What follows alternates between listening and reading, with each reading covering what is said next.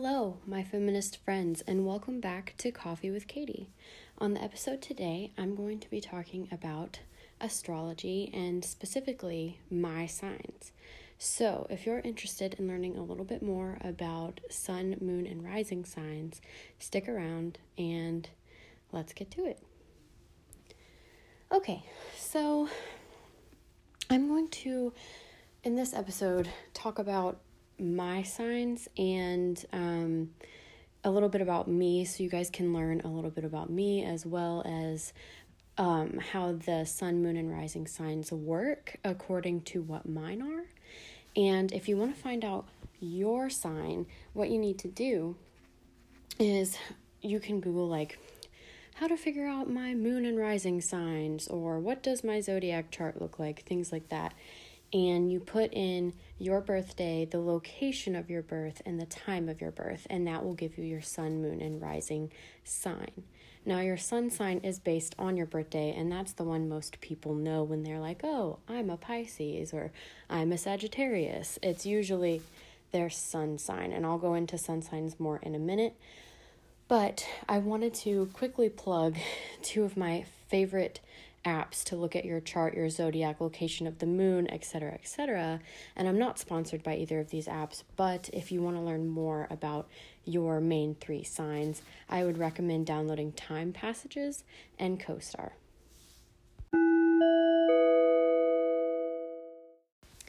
Okay, so my sun sign is Pisces because I was born on Leap Day nineteen ninety-six, or February 29th, nineteen ninety-six. My moon sign is Cancer, and my rising or ascendant sign is Leo. So I decided I would break this up into categories of each sign and tell you a little bit about those characteristics in accordance to whether they're my sun, moon, or rising sign. So as I said, my sun sign is Pisces. Your sun sign is your ego, your identity, your role in life, what purpose you serve to fulfill your life. That's why the sun sign is so integral in your chart, because it's probably what you're going to identify with the most and what horoscopes are going to make the most sense for you, et cetera, et cetera. So, Pisces are generally more of a moody sign. They're very, very emotional. They live kind of in their own world. They're dreamers. They are a water sign, so they're very emotional. Think rain, think deep, moody kind of thing. Their animal is the fishes, two fishes swimming opposite each other, but somehow still together. Um, and they're the most psychic of the signs. However, Pisces are known to be very manipulative. They're known to be very wishy-washy, very, you know, you can't always count on them. And when a Pisces is hurt, because they are so emotional, they take that pain so incredibly deeply that they're not always the most forgiving of people. And in a fight, it can be very hard to effectively communicate with Pisces because they're very quick to get upset. Something that I have experienced with being a Pisces is that I'm a very emotional person, but I think those emotions take um, relevance with my anxiety, because I do suffer with generalized anxiety disorder, and it's something that I don't want to say is a weakness, but it is a huge part of me, something that I'm consistently working on every day.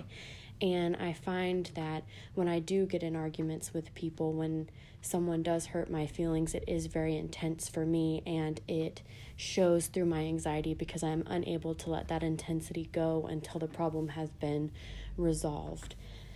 And for people like Aquariuses and Scorpios who need much more space, even though they are an emotional sign, it's very hard for me to give them that space, for example. So I, you know, I can relate to a lot of the cons of being a Pisces as well as the pros.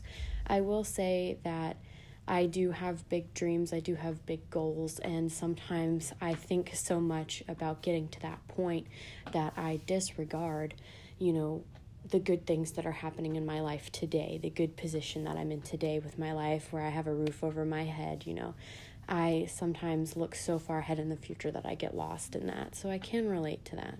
And one of the biggest pros for a Pisces is willingness to do things for others. And I think that um, as selfish as we all are, we're all extremely selfish as human beings, I have a very mothering instinct about myself um, when it comes to my family and close friends. And so I often put people above myself. And I think that makes a lot of sense as far as being a Pisces goes as well.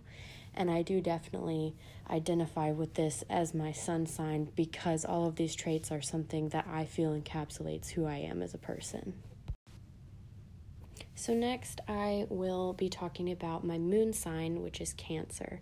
Now, your moon signs rule your emotions. They rule your moods. They rule your feelings. Whenever you're having something very emotional going on in your life, whether that's positive or negative, look at the horoscope for your moon sign, because I promise that will give you the most accurate information of what you're going through that day. Um... Luckily for me, my moon sign is probably the most emotional of the signs.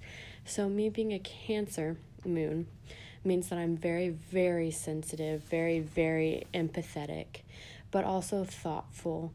Um, you know, just very in touch with my emotions. I wear my emotions on my sleeves, um, my shirt, my pants, my shoes, my face, my hair. You get it. Um... Cancers are just very in touch with their heart. And while that can sometimes be a bad thing because it can lead me to get over emotional, um, I'm not often angry, but I am, I would say I cry at least twice a day, like at least twice a day. And it can be over anything. Most of the time it's over a show. A few minutes ago, I was brushing my rabbit Florence and she did something cute and I cried, you know, just, just anything. Very, very sensitive. But I'm also, with that, very empathetic. And I don't say that to sound like I'm bragging. I um, wish I wasn't as empathetic as I am, because I carry other people's emotions with me very deeply, which is why I often cry during shows, because I become very attached to the characters in the show to the point where they feel like they're my friends, right? And so when they're going through something emotional, I am going through it with them. I feel everything that they're feeling, and I completely understand where they're coming from. And so if you take that, and you know that that's a way that a Cancer moon feels about a show, imagine how they must feel about the people in their life, or even their animals. Um... So I will say it can be a good thing and a bad thing depending on how you look at it. But I like to embrace the fact that I have two very strong emotional signs in my chart, because I think it makes me a stronger person. Um, but with that, the combination of Pisces and Cancer can be very intense. Cancers often feel abandoned by the people they love, even if they're not. And that's often because they are so emotional and so empathetic that they feel like they burden other people with that. And they can misread situations and become over-emotional about it and feel like they have been abandoned, even when they haven't been. Um, and with that, Cancers also have trouble letting things go, similar to Pisces, because they hold on to their emotions so strongly. And I will say that I often feel abandoned by my friends even when they've done nothing wrong. And I get put myself in situations where I have extreme anxiety and FOMO over things my friends are doing when I don't even want to be there. Like, I have friends that go out to clubs almost every night and get super drunk and make out with strangers, and like, that's just not my scene, you know what I mean? So but I used to be so anxious about that. I was like, why don't I want to go out and party? Why don't I want to have a good time? Why don't I want to hang out with my friends? Why didn't they invite me? I just don't understand. And they didn't invite me because they knew I wouldn't have fun. It wasn't because they didn't want me to be there. And it took me a long time to understand that. And I think that is something that is inherent in both Cancer and Pisces, because Cancers often feel very, very abandoned and alone, and have trouble letting things go. And Pisces often have anxiety and don't let things go. So it makes a lot of sense in combination. However, I do love being a Cancer moon because I am able to empathize with everyone in my life, and I love nothing more than to listen and take in people's stories and learn as much as I can about everyone and everything. So I think being a Cancer, uh, their animal is the crab, and they hold on to things for sure, just like a crab would, but they also have incredible strength and endurance and are able to withstand a lot. And finally, my rising or my ascendant sign. So this is the sign that I identify with the least, and that makes sense when it has to do with rising signs, because there's a thing in the astrology community saying that your rising sign will change every two hours. And if you don't entirely identify with it, text your parents and find out the exact time that you were born, because you never know, because the rising sign is based on when you crowned, the exact second that you came out into the world, right? And so sometimes that can be hard to figure out because it's not always on your birth certificate. I know it wasn't on mine. So full disclosure, my rising sign could be wrong because I am twenty-two years old, and at the age of twenty-two, I asked my grandmother when I was born, and she said, Um, I think around four thirty in the afternoon, um, because, you know, I was born two decades ago, and it's not on my birth certificate, so this could be entirely wrong. However, it's the most accurate time that I could find for myself, so I'm basing it off of that. My rising sign, or my ascendant sign, is Leo. Now, Leos are also an emotional sign, but where they differ from Pisces and Cancer is that they are a fire sign, whereas the other two are water signs. So I'm a very watery fire, um, and it actually kind of makes a lot of sense, and I'll get more into that in a second, um, because I know I said I don't identify with Leos, right? So let's talk about that for a minute. Your rising sign is the mask you present to people. It's your personal style. It's the clothes you wear, the way you talk, the way you move around other people. It's your Instagram feed, right? Because on Instagram, we want everything to look perfect, like we're out there thriving, living our best lives. That's your rising sign. So Leos are traditionally known for being very, very confident. They're the people that walk into the room and are immediately the life of the party. They're constantly the center of attention. However, Leo rising signs specifically, are pre- they present themselves to be bright, good-natured, and magnetic. People flock to them. They want to be around them, engaging in conversation, helping them out with their lives, right? Leos are the lion. They have a mane of hair that's just so beautiful. They are very charismatic people. The reason I don't identify with this is I don't feel like I exude confidence all the time. I definitely don't have a huge mane of hair, right? I have very thin, straight hair. Um, being the center of attention freaks me out. I cannot even imagine. I can sit in a room full of my closest friends and not want to say anything because I don't want all of them to look at me. However, when I was younger, I was always the center of attention. I am the oldest kid in my family, older than all my cousins, older than my brother. I constantly craved every adult's eyes to be on me, listening to what I had to say.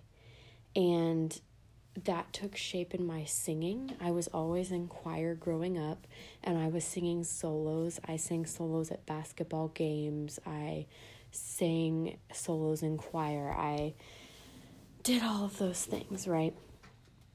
And I, you know, it was very nerve-wracking, and this was before I was diagnosed with anxiety, so I didn't really know what I had was anxiety, but I would almost pass out before I got on stage almost every time.